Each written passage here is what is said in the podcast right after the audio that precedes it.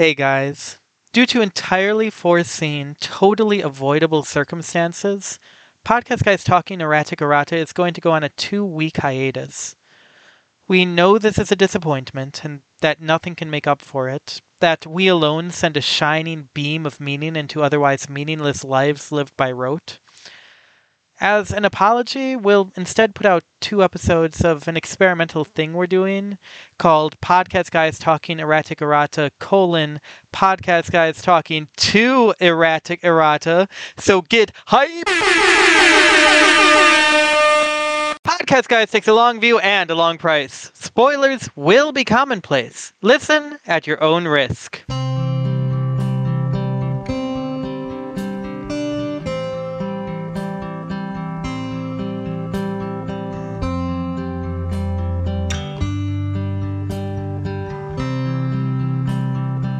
Good morning, faithful reader.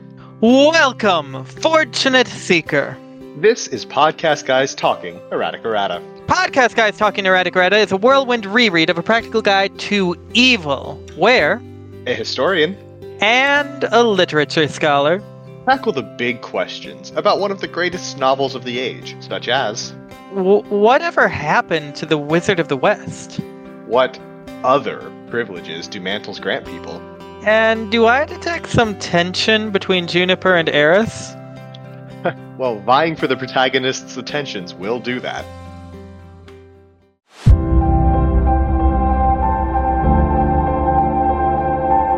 Victory, most fickle of friends. Tagreb saying, This chapter is an important one, but roughly but roughly half of it is just commentary on how extraordinarily beautiful the Empress is. You can appreciate that Cat sends us through an editor to cut down from the 90% it started with. I mean, we know what Cat's about at this point. No real surprise there. And uh, it makes sense from a meta standpoint that even when she's not the main character in most of the conversations here, she is the focal focal point of the chapter. She's the Empress. She's the Dread Empress.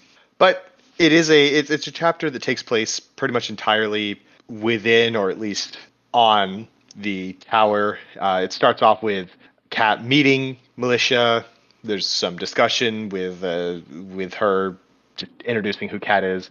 A good portion of the chapter is Cat and Heiress arguing about who's the best general or who's the who's the better named, I guess.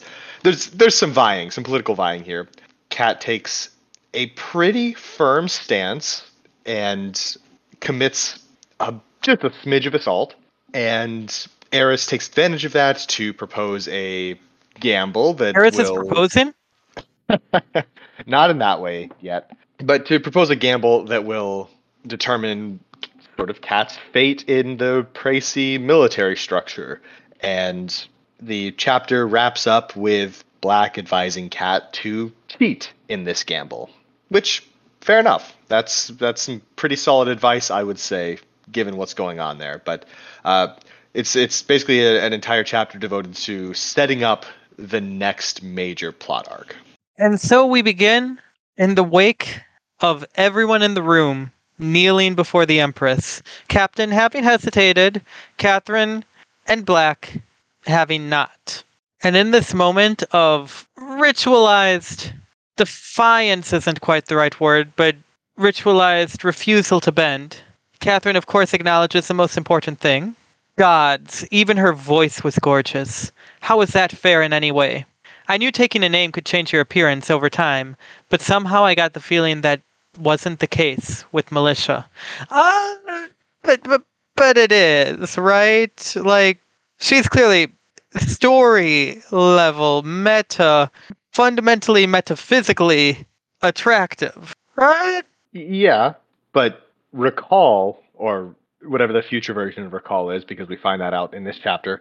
Recall. Yeah, pre-call that Malicia is chosen from among Praesi as being one of the most physically attractive people in the land, including she's drawn from a category that includes, you know, the high lords and ladies and their children and just Praesi in general. And Malicia is still picked from that crowd as being top tier. So even before name, we're we're dealing with the the the top of the top here. For sure. And names are established to not really change the fundamentals of someone, but rather exacerbate them. But I think Catherine's need to state the conviction that Malicia is just naturally so hot is probably a component of the name right there. The natural seeming of the supernatural beauty layered upon the extreme natural beauty. Oh, sure. When you Which is assume the kind of layers you expect from her. absolutely, when you assume a mantle, you're that's creation agreeing that your story is worth having actual power, and part of her story is how beautiful she is. So that's her beauty is basically ingrained into creation at this point. So yeah, that's fair. Assumption of a mantle does grant certain privileges. It does. But Malicia is not merely a Dread Empress, but an Empress to dread. She greets Catherine Foundling, who is introduced to her by Black, and she muses on how it's been, on how the knight has delayed taking an apprentice. And then, I look forward to finding out how you changed his mind. I must confess, I have great hopes for you, Squire. She just paints a target right on Catherine Foundling's back. Like, I get Black making the choice to do that, but Malicia's pulling strings to manipulate things in a thousand different ways. What are the 14 plans do you think she's advanced by saying this? It it's definitely a little rude to Cat. You're right, and also probably too black a little bit since he brings his his squire in, and she immediately is like, "Hey, nobles, this person's more important than all of you. Good luck." and uh, I, you know, I'm sure Black expected some level of that, but it's still a little rude. Yeah, but what's he going to do? You don't really disagree with the Empress in front of court. At least not openly, according to Kat, as we have her now. She says as much and goes on to say, Why would you want to when you're being smiled at by her? Which, like, Kat, get a hold of yourself. But it's very fun that Kat's at that stage where she's just awestruck by this person with a name and authority.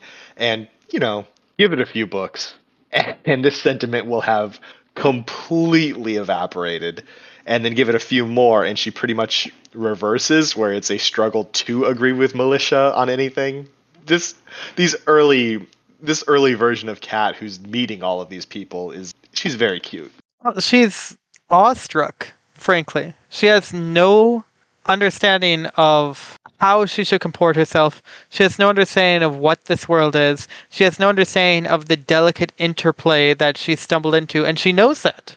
She does, and she just expresses it in kind of a strange way. She is thinking of the the relationship between Black and Malicia in particular, and she she says that uh, where are we?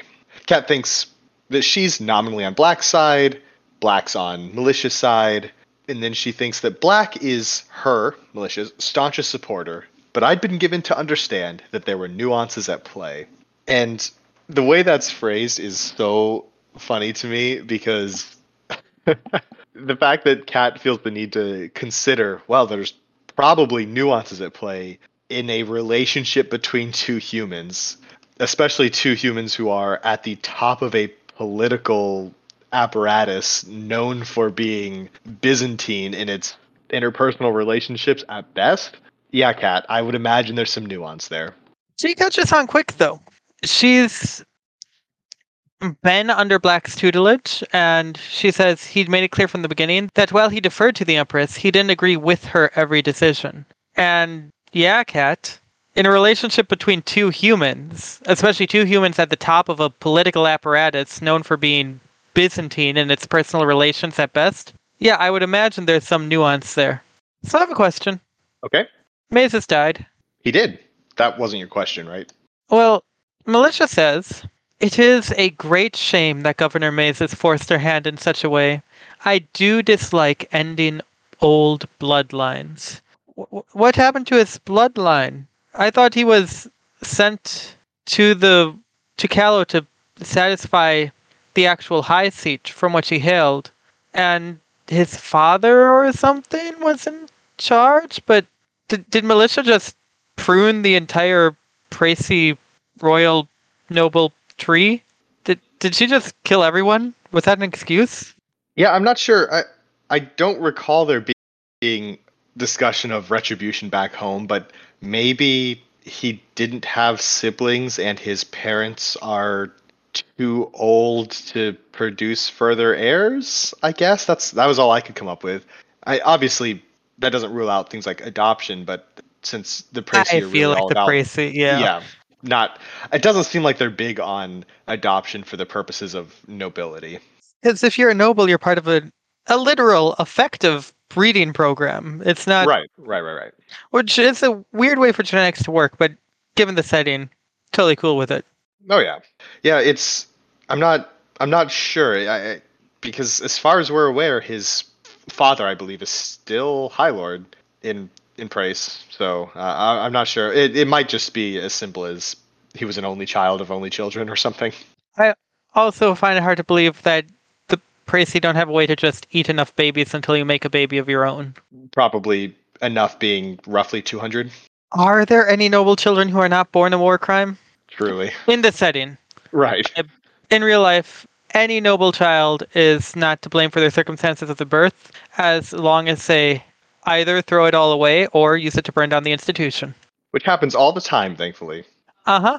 So, So, in this so in this uh, in this silence probably that that follows this i dislike ending old bloodlines the black knight turns to face the crowd too and there was no such regret on his face a hint of the thing i'd glimpsed in summerholm was peering out through those unsettling green eyes offering the aristocrats a smile that bared too many teeth to be anything of the sort this man known for subtlety known for being pretty stoic, all things considered, when he's not bantering with his buddies, just turns around and offers a maniacal grin at all of his enemies in this court where they cannot touch him. This seems like a very bold, provocative play, knowing that he really can't touch them either unless they, to quote the Empress, force his hand. It's such a like flashy move for him. It's bold. It- it's it's definitely a powerful move, but it it doesn't feel like it fully fits into type for Black unless this is just I don't know. He's comfortable not advancing any of any of Malicia's plots aside from reminding everybody that he's the ironclad monster that she has available to fulfill her will.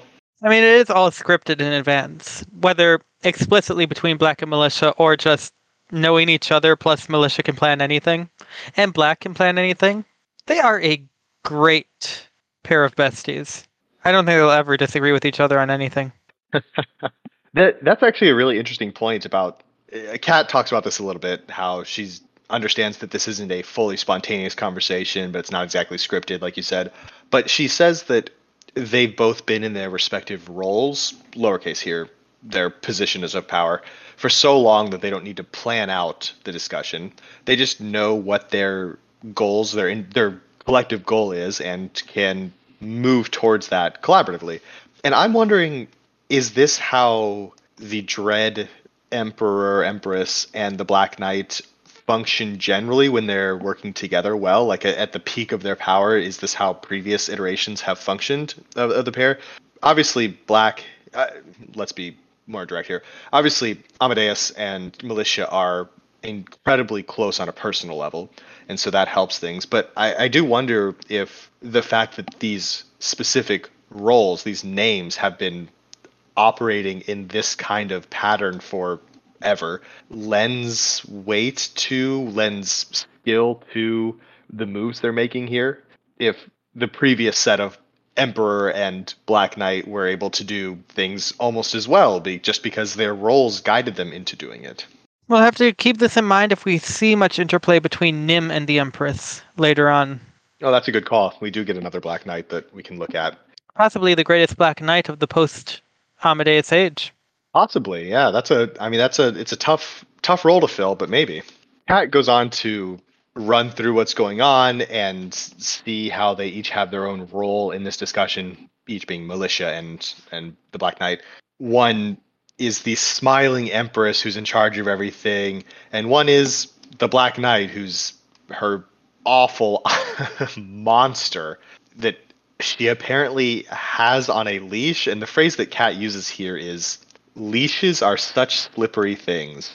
And I understand the relationship between Malicia and Amadeus is not this, but why did this take such a such a turn? I don't know. This the phrasing there got really kink focused, I would say, sort of out of nowhere. Catherine has absolutely no idea who Malicia is at this point. Because in that sentence, in that section, the Empress smiles and lays a hand on Black's arm, 400 eyes following the gesture. And then Kat, you know, puppets her. She plays a little game of putting words in the Empress's mouth. Look at my monster, she seemed to be saying. Isn't he dangerous? Remember, I'm the only thing standing between you and him. So why don't you all behave, my darlings? Leashes are such slippery things. That has nothing to do with the way Malicia actually acts or talks. I understand Kat is recognizing some of the implicit threats and sentiments here, but she does not have her voice down at all. Yeah, that's too, I don't know, single layered for Malicia. and uh, Malicia playing the role of the protector of the noble houses is definitely not a common one for her. So, again, Kat's first appearance in court, she's figuring things out slowly. What a weirdo. Honestly. But, you know, Kat has limitations. She does, and Black seems to think that those limitations being publicly made obvious isn't such a bad thing because the court will see them and think that Kat is weaker than she is and tells her that that can be useful. And I I guess my question to that is Kat is pretty weak. She's weak among named. She's in a transition role that she hasn't even fully grabbed yet, grasped yet, donned yet. And she's also, as far as political figures go, pretty far down the ladder at this point. She's basically the girl that Black is protecting, more or less.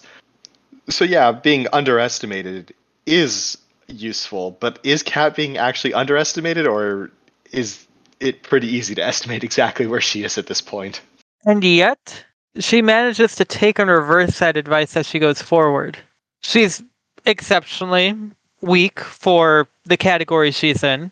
She's exceptionally weak for someone in with a personal relationship, personal working relationship with the Black Knight. She's exceptionally weak for a named. She's powerful human, but weak by all of her greater categories. But soon enough, she will begin to trade on reputation, overdrawing to victory consistently. She is not learning the lesson here that Black wants her to. But the lesson she wants to learn here is etiquette. She says that what they taught her at the orphanage was insufficient, which of course it was, because this is royal court where etiquette is a full time job. You don't think that came up in the Imperial Orphanage's curriculum? I mean, it's still in Cal. They didn't go above duchy level stuff. All right. But when she asks for etiquette classes, Black says, I'll work it into your schedule. Am I supposed to believe he doesn't already have. Well, am I supposed to believe he hasn't had Scribe already have foreseen and planned for this? Like Catherine asks, and he obliges. Well. But he's not actually doing anything. No. They're going to leave here, and he's going to say, Hey, Scribe, and she's going to say, Yep, her first lesson's tomorrow. Scribe knows, but you know, she had to set it up for after this so Kat would understand why she's in etiquette lessons. Scribe can't know what he's thinking. She's very good, but she's not a mind reader. Uh huh. This isn't about reading Black's mind. It's about understanding what how the, this event was going to go and knowing what the results were going to be. She needs to have eyes in the event to know what actually happened, though. There are too many variables. Scribe's not here. She doesn't know what's happening. Come on. Scribe is definitely not here. I completely agree. A hundred percent. Thank you. If I'm wrong, I will eat my own hat. And then Catherine continues to be her future self, saying, If I'm going to be rude to one of them, I want to be on purpose. And she does so going forward. for I mean, for the a powerful person, yeah, that's a good mindset to have. Sometimes you gotta be rude. And accidental rudeness is not going to really benefit you mostly, unless you're, you know, a certain type of political figure. But I think I think Cat is showing some wisdom here, and also yes, the, being able to just be rude to people is sort of her thing later on. Whereas Black's thing is wholesale slaughter of the noble class wheresoever permitted. Black leaves Catherine alone because he has work to get to. Uh, the High Lady of Kahtan has been making noises about revising the legal number of household troops. She seems to need a reminder as to why she inherited her seat so young. And in reply, Catherine snorts and says stuff, but she snorts. Black says, I need to go to talk to someone whose mother or father or whatever I killed, I'm sure. And Catherine laughs at that. They're well suited. Look, it's a noble getting punished. It's great. Everybody loves it. Everybody's having a good time. It's just, it's what you would expect in a court like this, and surrounded by nobles. You got to get together with the only other person here you know and make fun of people who lost family members tragically. Maybe Catherine actually is suited to the Praesi court. Oh no. But we'll find out because she's left alone. Black goes off to do his thing. Captain is elsewhere. And that's really the entirety of the calamitous party. Except. Don't drink that, Scribe murmured. Scribe's here. Also, nobody told Catherine not to drink the wine. And Catherine has to be told out of nowhere by Scribe, which I, I get that there's some trial by fire stuff that Black's always trying to weave in. But some of the stuff coming into the tower seemed foolish lack of preparation, like with the demon. And this part with Scribe, I think you can safely plan around. Okay, Scribe will get there. It's Scribe, but that's just mean. And you know, Black and Captain are going to be laughing about that later. They really just absolutely refuse to prepare Catherine for this in any way whatsoever. And as we'll find out next chapter, it's not even as though they took the only options and didn't prepare Cat. They Black seems to have on multiple steps just chosen the more difficult way to handle this entire thing and then also not prepared Cat for it. He was he, he's being very cruel right now. And these don't feel like lessons. They just feel like Black's not a nice person sometimes. Truly, no one has thought this about the Black Knight before. We're coming to all sorts of new conclusions. Black Knight might not be nice. Captain might be a little tall. Scribe is really sneaky. Yeah, Kat talks about how Scribe appeared. She says, There was a ring of empty space around me for at least 20 feet, which made it all the more ridiculous I hadn't seen or heard her coming. And I don't know, the I don't get the vibe of Scribe sneaking. She's not like a Thief who isn't who who can hide behind things and be completely silent or or anything like that. Scribe is often described as fading into the background or stepping out of the background. She doesn't sneak. She's just not noticed. But Kat here is saying that she doesn't see her, and I, I'm wondering how much of that is actually what happened, or whether the fact that you know you can never really focus on Scribe. Kat maybe did see Scribe. She probably looked at her, but just didn't pay any attention to that fact until Scribe was ready to be noticed. I don't know. There's Scribe's not being focused on abilities are very intriguing to me. And I don't think Catherine's personal scribe ever becomes that. It tells that he's 12 feet tall, but.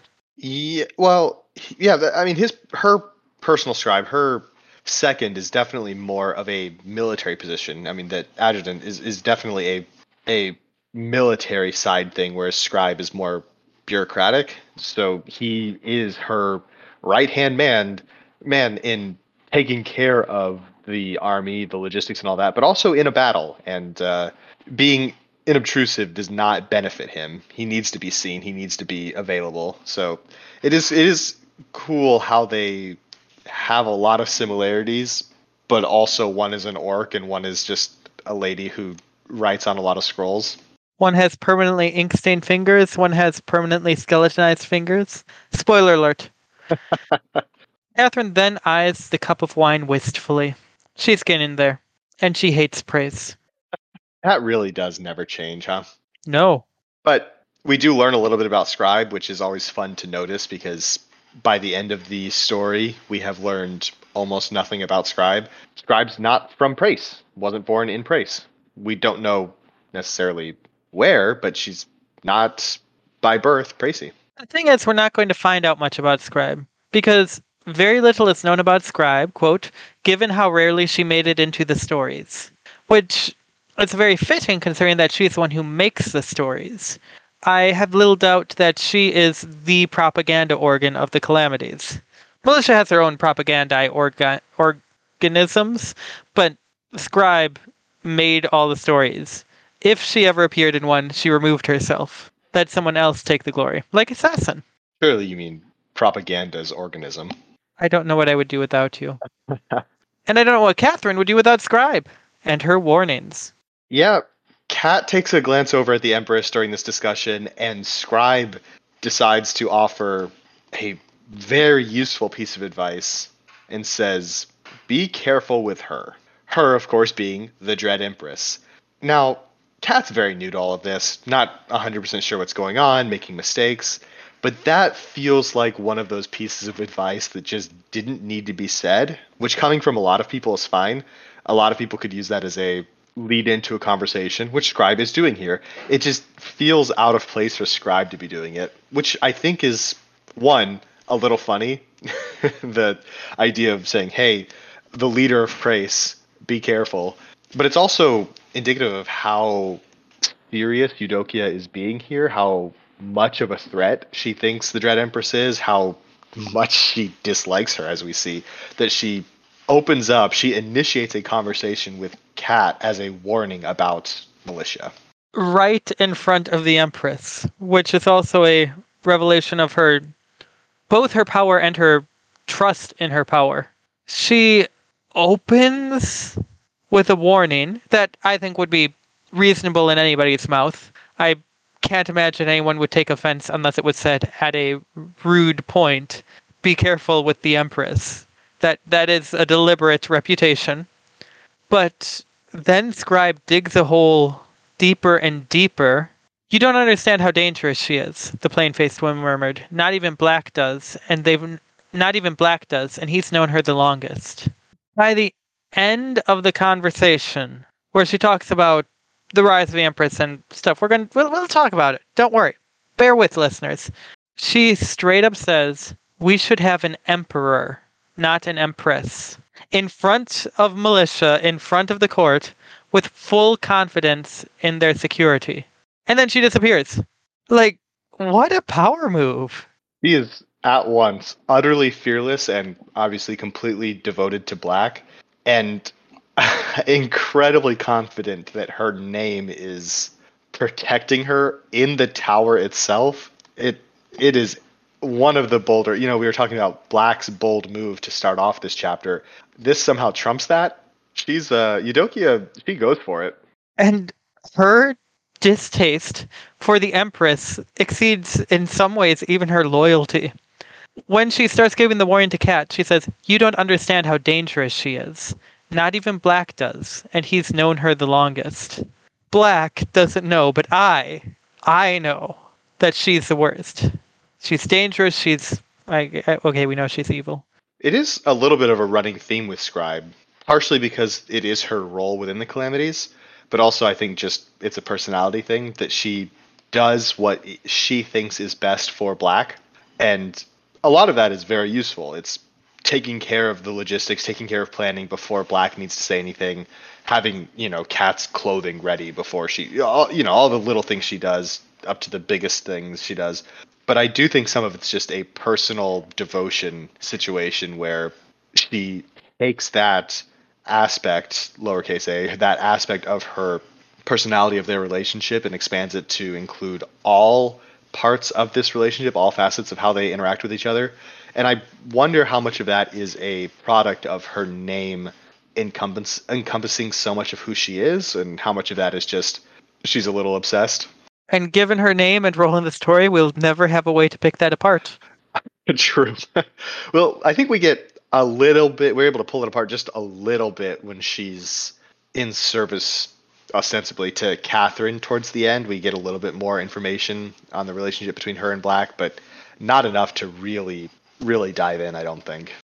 But we get, uh, in this conversation, we do get the brief story of the rise of Malicia, which um, to quickly summarize, the previous Dread Empress, Nefarious, had sent out his agents to find attractive people in Praes to bring back to um, t- to his harem, more or less.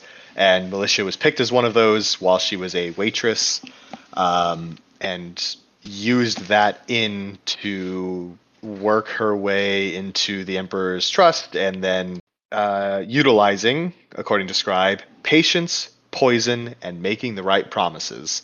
She usurped Nefarious and became Dread Empress. It's it's there's a, bit more to the story. Not it's not super detailed here, but uh, it's a you know it's an impressive feat for for Malicia to say the least. It's not super detailed, and it is deeply impressive. Not to dive into unpleasant matters, uh, content warning in advance. This next phase of conversation is going to be about some of the dynamics of the harem. But Nefarious fails to invade Callow, gets whipped by the Wizard of the West, according to Catherine. And Scribe replies The nature of his fall was less charming than your expression might imply. Nefarious never again left the tower after he returned, leaving matters of ruling to the Chancellor. He spent his time expanding the ranks of his seraglio. That's all she says. Those words. And Catherine says the word made her skin crawl. She'd known some of the dread emperors and empresses had kept consorts. But from the way Scribe was talking about it, Nefarious hadn't been looking for volunteers. Why? What? I mean, I'm very happy to believe that he wasn't looking for volunteers. The wickednesses and perversions of dread tyranny are inherent to the office. But she said from the way Scribe was talking about it, Nefarious hadn't been looking for volunteers. The nine words are just he spent his time expanding the ranks of his.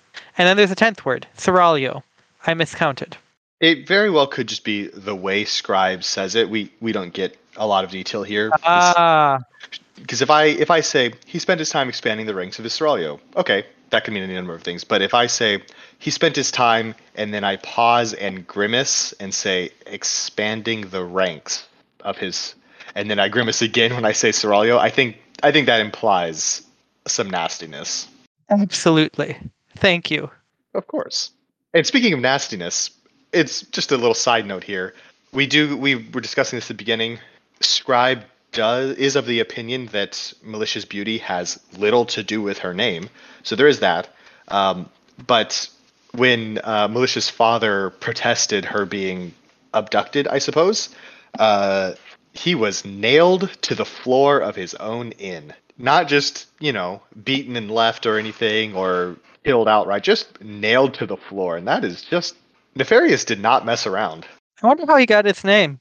It's really hard to tell. I, it seems like the dread emperors and empresses just seem to take a evil sounding name that has nothing really to do with their personalities, and that's probably the case here. But Malicia got through it with patience, poison, and making the right promises. And Kat, like myself, was very interested in what those promises were. And Scribe is frustratingly coy about it. She says, Kat asks, What did she promise him? And Scribe says, What she needed to, not as much as she should have. I am so very curious what that means. Did she just promise him being Black Knight? And Scribe thinks she should have promised him becoming the Emperor? I don't know. There's I'm so curious about what that what that conversation looks like. Hey, help me be Empress, and you can be Emperor. Well, help me achieve power here in some way, you know, or chance. Chancellor. Yeah, exactly. Hey, I'll make you Emperor if you let me be the guy who takes your power. I love it. That's a pretty fair trade. Well, the thing is, with Amadeus, you get something better than fair. He's there for you. Yeah, he Scribe pr- says that he would break the world for one of us, the calamities. In some ways, he already has, and that's it's just like father, like daughter. Where that's Kat with the woe and her her friends and family. It, it's adorable how willing they are to just tear down institutions for their friends. That's what you need in a friend. And lots of people have lots of really cool friends at this party.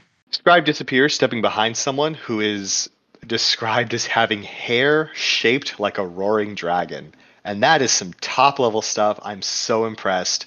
I need a I need a Praesi hairdresser. I would not trust a Praesi near me with a blade. Even if they promised you hair that looked like a roaring dragon. I've lived long enough. I can take the risk. There you go.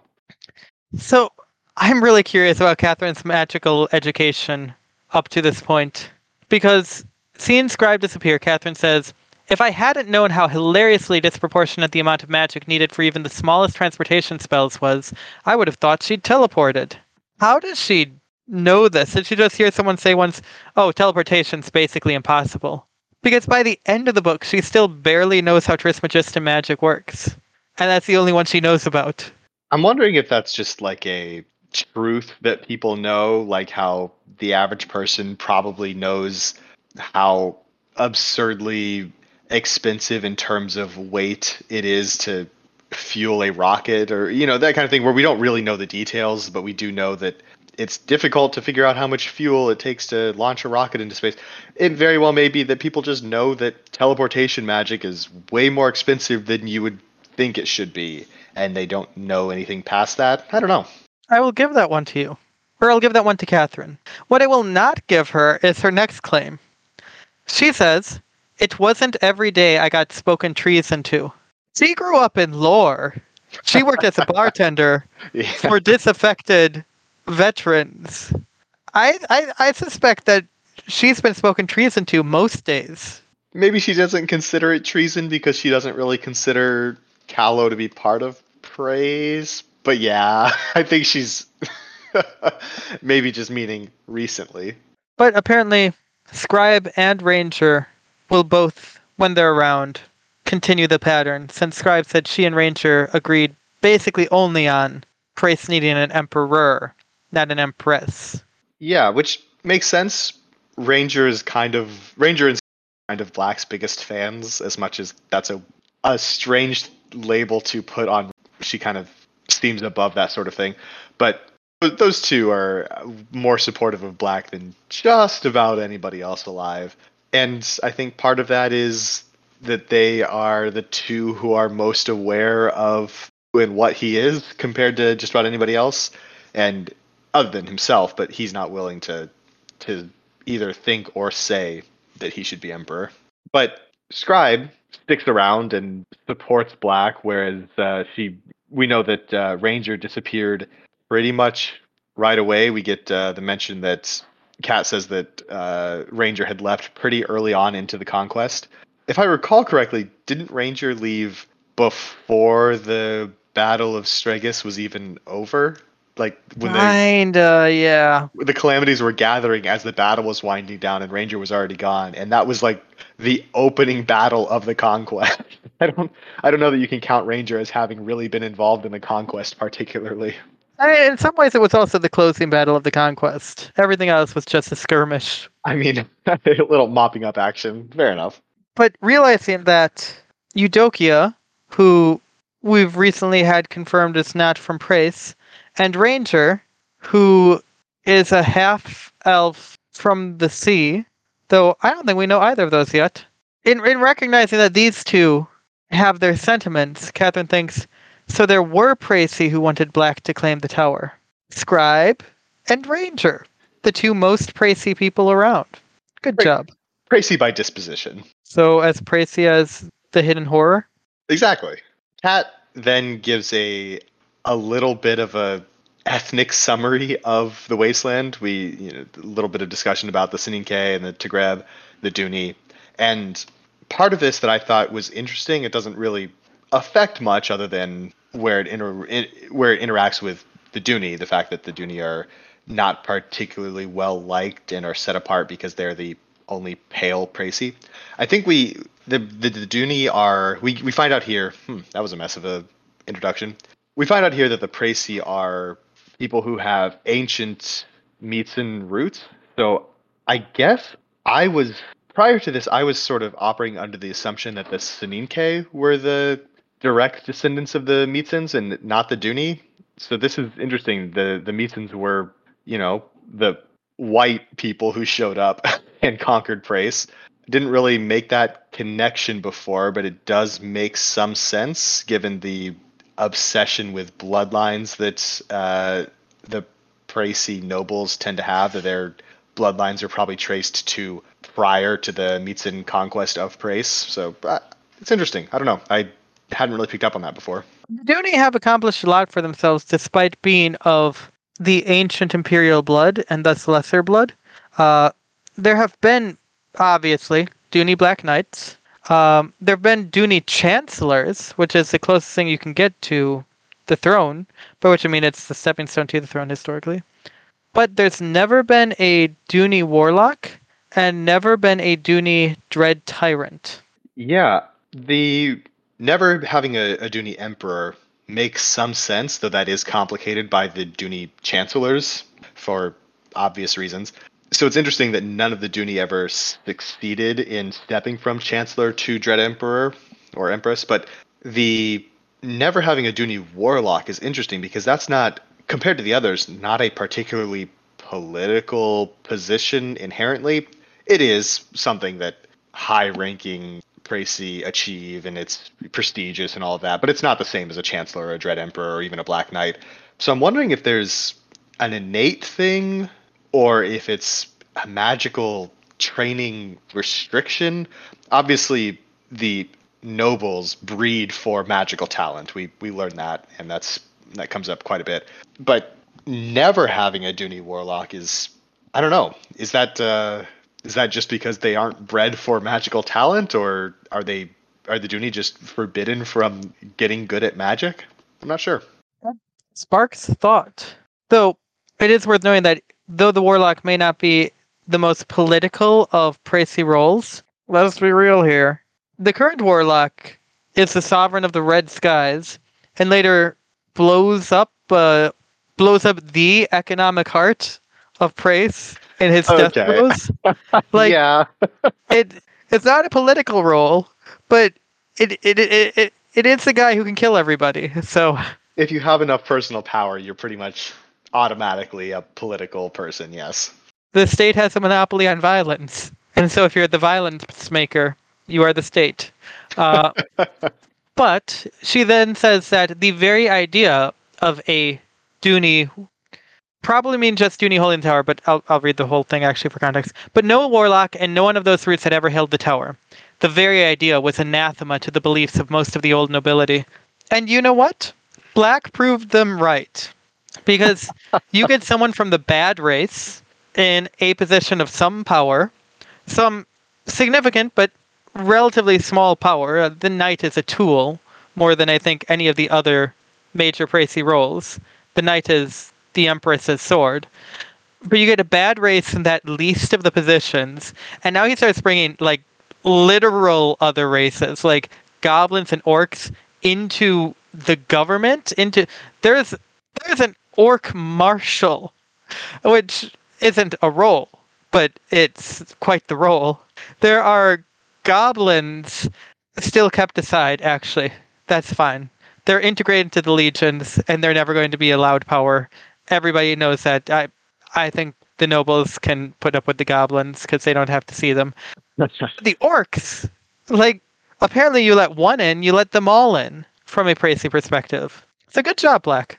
He's a, a pioneer in civil liberties and just helping Praes just become more good.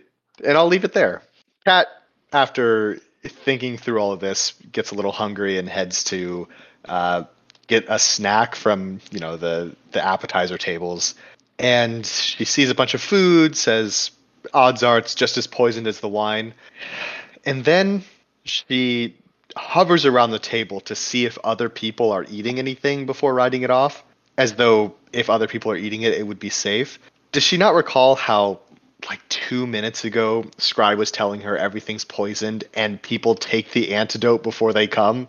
If the food's poisoned, that probably also is true here, Kat. she is just, she's trying to get poisoned, I think. I just love the natural conclusion of her thought, though.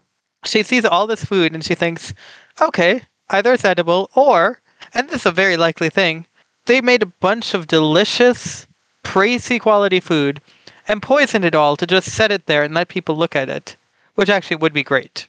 Don't get me wrong. I mean, that fits in with the culture of waste that a lot of the nobles seem to have. It's not that wasteful, though, because Praes is an abundant land. Right. But she does find someone at the food.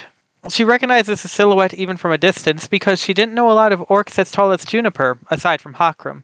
I feel like there are seven too many words in that sentence. That is to say, I think she can end at I didn't know a lot of orcs.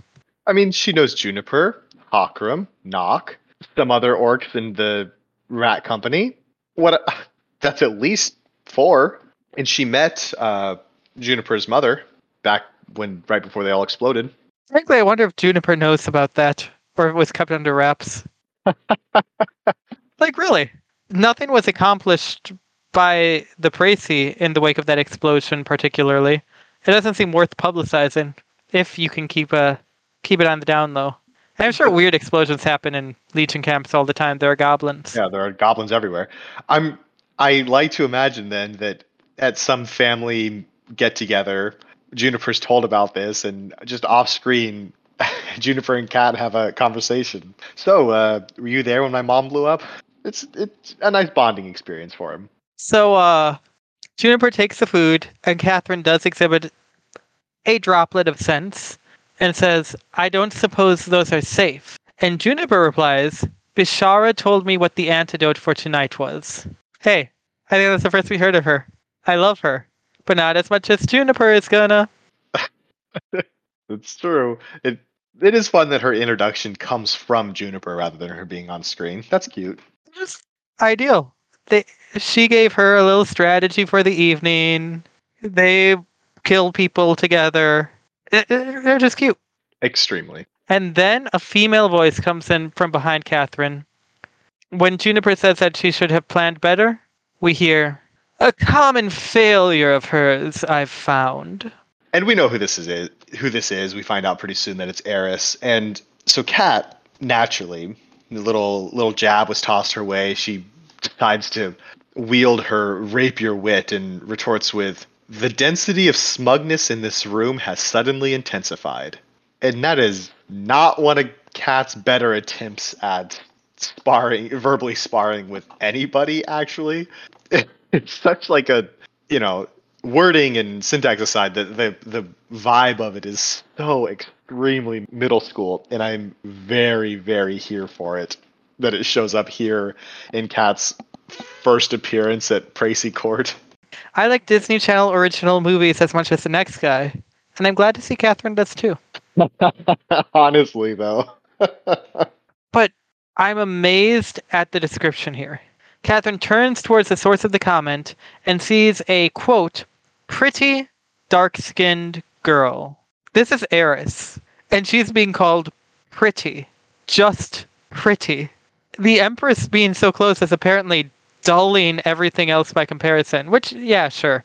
But I think this might be the stiffest, coldest reaction Catherine has to Eris's physicality in the series. Obviously, Catherine gets way more upset with Eris later on when she makes a little mistake with a tiny little town. Oops. Oops, all zombies. But I mean, over the course of the conversation, it gets a little better. Kat Kat is a little more generous in her description of Eris next time she is talking about how she looks.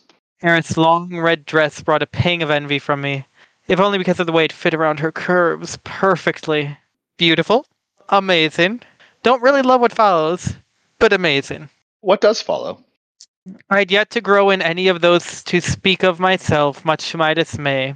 At least I don't have to bind my breasts too hard under plate. Must be hells on her when she does. Eh, eh, I love EE with all my heart. I just I find it overdone, particularly at a male author's hand, when female characters spend much time comparing themselves to others based solely on breast. It, it's just. I'm with you. I the comparison here, I do think stems more from more from Cat's lust than envy, I would say. Yeah. But yeah. But following this, one of one of Eris's, uh, as Cat calls them, bookends, introduces her introduces herself, yeah, and tells Cat, "You may kiss my hand, Waller Spawn." And I get it, Praesi nobility. Cat's just Callowan uh, yada yada. That is just so weird to just like meet somebody and drop. I don't know that we know exactly how harsh of a term this is, how how bad of a slur it is, but it just doesn't. It feels very weird even for the Praesi. And also she's relying so heavily on Eris's influence to get away with directly insulting the Black Knight's apprentice. There's a lot going on here that uh, Barika Unonti is she's really playing with fire. Yeah, but she doesn't get away with it. Catherine sighs, her hand snaps out, closing around her little finger, and uh, I don't know what her title would be. The noble Unonti's eyes widen, and she has to bite down and scream when Catherine twists sharply, breaking the bone without much effort. Soft hands, this one. I really appreciate that the laws of Praesi decency, which Catherine is violating here. You don't just break people's fingers at court without the power to back it up. there it is. But Unonti's eyes widen and she has to bite down a scream. If I were at a state function, probably anywhere in the entire world, and someone broke my finger, I don't feel that screaming would qualify as a faux pas. Grace is amazing. well, the last thing you want to do is be uncouth. It's just a bone. Kat follows this up with a, a threat, though. She says, if you say anything else about my breeding or the fact that I'm Callowan, I'll take something more drastic. And she threatens to take an eye since the three of them, or since she threatens to take an eye since Unonti here doesn't seem to be using hers since she doesn't recognize that Kat is just not somebody you want to mess with.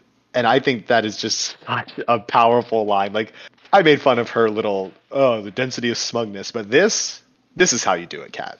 And then Unonti eyes Catherine like she turned into a raving madwoman.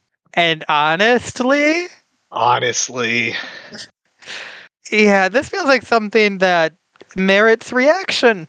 Yeah, if somebody were to break my finger because I, well, regardless of the context, if somebody were to break my finger in court, I would probably look at them like there was something wrong with them. Yeah. But the other bookend starts to do some magic, which Kat says feels like lightning. So, you know, just following on our, our trend of discussing the various senses used to describe magic. It's not that Kat sees flickers of electricity around the fingers or smells ozone on the air or anything like that. There's a feel of lightning in the magic itself before it even manifests. It's it's a fun the sense there is fun because it, it definitely seems like it's I don't know, name related, I would imagine, because Cat is very specific with it and it doesn't it doesn't seem like that's something that the average person can just do, you know, taste or smell or feel magic. But maybe, I, I don't know. We don't get a lot of other perspectives of people who aren't either named or so used to being around magic that they don't describe it particularly well, like, you know, Cordelia or, or things like that. So I don't know. It's, it's an interesting. It's just, I, I really find that part of magic in this setting so fascinating. What I find fascinating is that Juniper is here for all of this, just watching. And Eris uses Kat's faux pas as an opportunity to really strike a strong barb, saying, I'm told you couldn't even manage to win at the college without using your name. And Juniper is right there to say, yeah, she used all the tools at her disposal. That's the purpose of the games, training for war. She'd have been an idiot not to use it. I like Juniper. She's she's got that old school respect. I dig the the image of this unbelievably tall orc just standing right next to this conversation that's going on. Probably, you know, one of those little appetizer plates in one hand, eating a, a cutlet, I think, of some kind of meat off of it. just, but because of the size of the orc, it looks just like one of those little sausages on a stick. It's a it's a chicken nugget basically, and she's just listening to this argument. Watches cat break somebody's finger, doesn't say anything, just enjoying her her little snack and then breaks in to say, "No, it's okay. She wasn't cheating. It's a war game." I, and they had sort of forgotten that she was there more or less because they weren't interacting with her at all, despite the fact that she's very tall for an orc. Good for Juniper. I'm glad she got to enjoy her food. To be fair, that's taking advantage of the racism leveled against you. People are somewhat unwilling to see you as a person. Okay, be furniture until you need to comment. Fair. That's not a good position, but use it, Juniper, just to come out of nowhere and undercut someone. Yeah, absolutely. There's Juniper, of course, has reason to, since the Soninke are ancient enemies. Yeah, she Eris comes at uh, at Juniper by talking about her blood, calls her the Nightsbane's blood, which you know, pretty cool name. And Juniper gets angry and says, "You don't get to talk about my blood. We still remember the Night of Red Winds." Do we? We don't ever learn what that is, right? I don't recall. This is one of those little tidbits of history that show up in this story that really add to the the world in a way that's very interesting, and also sounds pretty spooky. Not gonna lie. I would like to forget the Night of Red Winds, and I don't even know what it was. Fair. Uh, Eris does try to leverage the situation, though. She says, You have assaulted a guest under my protection. Do you deny this? And Catherine wonders, Had I been baited? And I have little doubt the whole thing was a setup, sure. But I don't think we actually got to the setup. I think You May Kiss My Hand Waller Spawn was supposed to be the start of a, you know, we're going to needle her and needle her, and then when she's weak, we'll make her do something egregious. And Catherine just obliged immediately. I am convinced of it. This was all an elaborate trap, and step one of the trap, Cat looked over the whole thing and then stepped right into the end result. Yeah. It's a Milgram experiment, except it's hooked up to herself, and she just started on 10. Yeah, I, I think that's a pretty uh pretty accurate uh, analog, I guess. She says, Sometimes I see something particularly breakable and I just can't help myself. A true video game protagonist. and one of the bookends replies, Talk like that will cost you your tongue, Uchafe. It means filth in Mthethwa, but Uchafe. Isn't that fun? It's a good word. We should start ending episodes with wait in there, Uchaf. No, wait, never mind. No, that's not it. There's uh, a little bit more back and forth, and uh, Eris says something about Kat's promotion. Kat has no idea what she's talking about, and comes to find out that apparently she has made a request to become the head of the 15th Legion. Had no idea about that. She figures out that that was probably came from Black, because who else could have done that? Or, you know, Scribe. And this is just continuing the trend of Black just refusing to forewarn or prepare Kat in any way for what's going on. Hey, we're going to court. By the way, I've put in a request for you to be in charge of the 15th Legion. How how could that possibly be beneficial for Kat to not know that information ahead of time? This is She was absurd. saving it for her birthday. Oh, good point. Good point. But the tensions rising eventually do have to uh, catch the attention of the higher ups. And Dread Empress Malicia, elegance personified, it says, demonstrates her enormous political acumen by saying, My, my, such spirited youths we have in attendance tonight. What seems to be the problem, my dears? End of comment. Malicia is just taking advantage of the brief window where she knows Kat and Eris before they are all three on more or less equal footing to really just rub in the fact that she's in charge of them right now. She's in charge of everyone right now. She's conquered the entire known world. Known to people who have read this far in the guide, that is. Hmm, Fair enough. Uh, So Eris talks about how Kat hasn't done anything to deserve being in command of legionaries, and Kat's response is, "Well, I've attended the War College." A fair response. Not quite an argument to be made for being in charge of a legion yet, but you know she's done something. And Eris's Eris and her one of her lackeys go on this little spiel about uh, your attendance has not been marked by success, or the contrary, if anything. Isn't Kat one for one? Like, doesn't she have a hundred percent win rate since she's attended the college? not only that, but she's barely been at the college at all, and Eris has been. I get that Eris has been tracking her results. Sure. Like, they're in competition, but they also barely know each other, and Eris is just like actively revealing that she's been following Catherine's every move for the past three days. and I don't know, it's like, why are you so obsessed with me? You know? Stop. It's kind of creepy. You know? It it is a little creepy.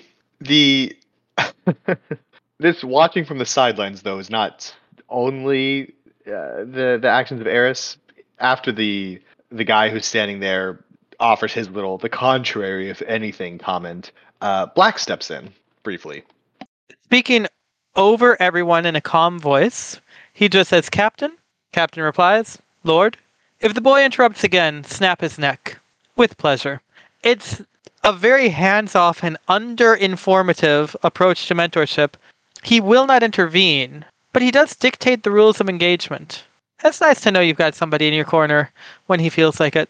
And the rules of engagement are it's Cat and Heiress exclusively, and if that guy gets involved, he dies. They're he's pretty firm on these rules. Well, who's going to protest? So Heiress reveals her great plot, and that's to get Catherine in a five-way melee, as the college once held. Uh, and that's cool. Very nice strategy, I think. You get five teams. That's all by itself, all else being equal, a 20% chance of victory, 80% chance your plan works out, Heiress. But then Catherine is known to have a name, and she's the one to beat. Juniper is the second to beat, but Catherine's like the big one. She's an outsider. She's named, and if that information hasn't leaked yet, it's about to. She's not one of us, and she's going against us. We should take her down first, and then worry about Juniper. That seems the clear plan. It's a pretty good strategy for a hands-off, n- no insurance type of strategy. Well, no insurance that we've seen yet. Yes, but in itself already. Mhm. Uh, and she goes on to say that the college held these grand five-way melees in older times, better times. You grow up, stop. Age of Wonders is dying. Let it. But why do these games stop? It's completely unclear to me. Uh, probably because the war college is meant to train legionaries and their officers for war, and most wars don't invi- involve five distinct sides who are all vying with each other on the active battlefield. It's not a particularly practical event. I, I like I understand doing it as a unique situation that would encourage you know, outside the box thinking and all of that, which oh, sure, uh, learn some critical thinking. But given that it's not a particularly likely scenario to happen in the real world, and the fact that the legions are so much about standardization and preparation for broad things using broadly applicable strategies and you know the the whole manual that Black cooked up. I don't think practicing for such a niche situation benefits the legions at large. So that'd be my ima- that'd be why I would imagine that doesn't happen. In years past, But before it before- was cool. Oh, sure. Yeah, yeah. That's what I mean. In years past, before Black, yeah, heck, throw them all together, see what happens. It's chaos. Make them figure out how to fight when everything, when nothing makes sense. They got to know how to fight with man-eating tapirs running around. Might as well learn how to fight if there's four other people trying to, or four other armies trying to fight you. Sure. But So what are the terms of the wager? the terms of the wager are basically if Cat wins, she gets to command the 15th. She proves her worth. Very quickly, I might add, this will be her second battle. And if she loses, you know, somebody more worthy, somebody who's probably already working their way up the chain of command in the 15th will take. Oh, no, wait, hold on. If Cat loses, Heiress gets to be in charge of the 15th Legion. You know, Heiress, who didn't go to the War College, hasn't proven that she's capable of doing anything other than sneak around and yell at Black for not picking her. That Heiress. Okay, you're saying this as though it's unreasonable, but the rationale is given and strong. She says, I would ask that for the slights she has given me, Catherine Foundling's appointment be made mine. It makes perfect sense, strategically. Perfect. So I can't imagine that Black would be on board with Heiress controlling one fifteenth of the entire army of Praes, the entire legions, because of slight. I don't know. This this is a weird thing for Black to just apparently allow. Obviously, it's not his call if the Empress makes the command in the first place, but the fact that she doesn't consult the like top tier of her military on some rando becoming the head of one of the legions. Such a weird moment. Maybe she's just fully fully sure the cat's gonna win. Thing is, Black is ready to place Catherine, who is in all real ways untested, at the head of a legion I think, based on limited assessment of her, but also on the story that it builds. And he's content to rest on the story because he knows where the story could go. And in most, if not all, of the paths that could follow, the Legion will be okay, he thinks. I assume. I suppose that's fair. And Malicia trusts Black because when the offer is made, she says, It will be so. In two days hence, with the outline stakes. We know, as repeat readers, that one of the last things the Empress wants is for Wolof to get more power. She does not need that high seat of all high seats to gain anything against the Empress. But they're not going to. She can trust Black, and Black trusts Catherine. This is okay. And by running around with this bet, Heiress is draining away Wolofian political capital at the least, and if she intervenes any other way, well, that's a little more capital drained. And if she severely missteps, well, then you get to soulbox the heiress herself and ensure she inherits the high seat. Bada bing, artichoke. That would be kind of the ideal situation here for Malicia, I guess, getting to soulbox the heiress. As as this wraps up in Heiress's favor, she gets what she wants out of this. She leans in to taunt Cat and tell her all it cost me was a broken finger. And I have to say that's such a that's such a low stakes thing to say. It didn't even cost Heiress that. It cost Heiress's one of Heiress's lackeys that, and also I'm sure she's got access to healing magic that can fix that pretty quickly. I don't think there was any cost here at all. So this is just this is an excellent taunt to say, you know, to to really highlight, call into relief what exactly Cat's first big misstep here was. I don't know. It's it's it's a it's a good parting shot. And Catherine's fingers clench, but it's not actually said that way. The grip on my sword strengthened until my knuckles were white, my face flushed with humiliation. No offense, but remember Catherine's middle school comment earlier? Mm-hmm. She's continuing along that line of emotional extremity, which is just so uncouth in a Praesi court. Her fingers are visibly clenching on the sword. Her face is visibly flushing. She's basically breaking down and weeping in the middle of court as far as everyone's concerned. But she handles it really well after that because she decides to just be a living cliche by tightening the cloak around her shoulders and stepping out into onto a balcony in the rain. Oh, to- the Praesi love that. it's very very melodramatic it's it's very cool she cuts a i'm sure she cuts a dramatic silhouette when she does this and good for her And she senses black come out to her because of names that I don't care, just accepted. Uh, and she says, They're always going to get in my way, aren't they? Did Learn just turn off for the past month? she beat me, I said, knowing it to be the truth, without lifting a finger. but finger, Catherine, you lifted the finger. Ah, okay, yeah yeah yeah And all Black does is lay his hand on her shoulder the way she's seen some fathers do with their daughters. Aww. He says, It had never been this way with the two of us, and it never would be. Correct. It never will be. That's not the kind of relationship y'all have. But it had never been this way for the two of us. Never in the last, what, month? Cat, I understand that this is like another moment where Cat's kind of falling apart. She tends towards these, where she, I think she does so much work in maintaining a public face of the squire and then the queen and all these other roles that she gets a bit of an emotional backlog and then explodes all at once and this is one of those moments and i think it's letting making her be overly sentimental about the relationship she has with this guy who she met a month ago when he stabbed her So, Catherine manages.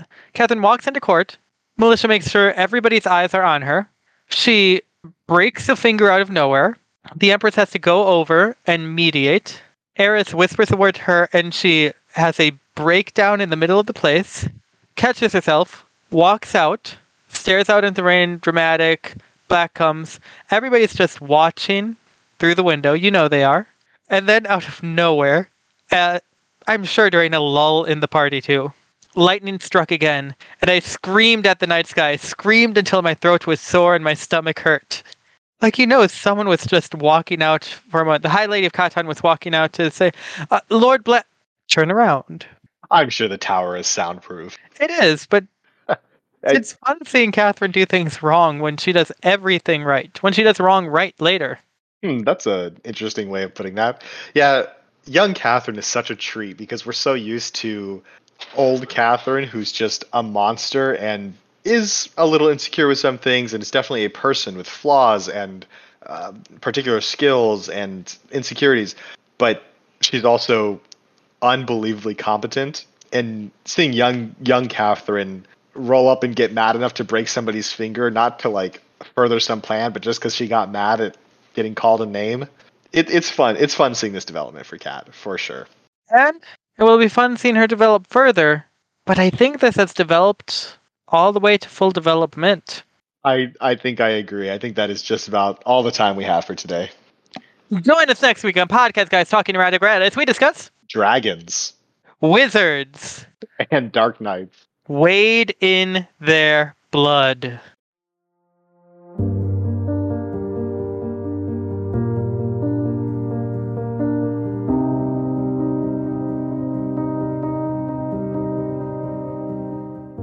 Podcast Guys Talking Erratic Errata is a fan made podcast discussing Erratic Errata as a practical guide to evil. Check out the full serial at practicalguidetoevil.wordpress.com. Intro music for this episode was The Cradle of Your Soul by Lemon Music Studio. Music for the epigraph was Space Intro by Jeremusic70. Outro music, which even now is elevating my voice to the realms of the divine, is Price of Freedom by Daddy S Music. The music is provided by the generous license of pixabay.com slash music. Go and support all the artists who make this work possible by providing their stories and sounds free of charge. If you'd like to support this podcast, follow us on Twitter at The Long Price you have questions, comments, or contributions? Are you overwhelmed by the urge to correct our errors? Email us at thelongprice at gmail.com. If you'd like to materially support our work, find our Patreon at patreon.com slash pgte. Join the ranks of our patrons and be called by name, receive personalized stories and art, or even join a PGTE inspired RPG. We implore you don't consider joining unless you're already supporting the artists who make this all possible. Special thanks to our patron and liege, always the claimant, never the named, as well as the hordes of cattle below. Next week, chapter 22, all according to.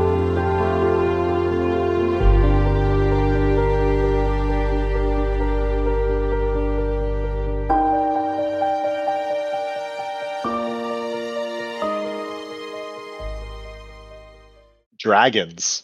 Wizard. You're gonna leave that? Wizard. And dark knights. You're not gonna. I'm just asking. You're not gonna pluralize that so it fits in with the others. There's no S on there. it's a typo. Wizards. And dark knights. Wade in their blood. It wouldn't have been nearly such a thing except for the wizard. this might be the after credits which is really convenient because I don't have to do much in the editing. Perfect. Uh,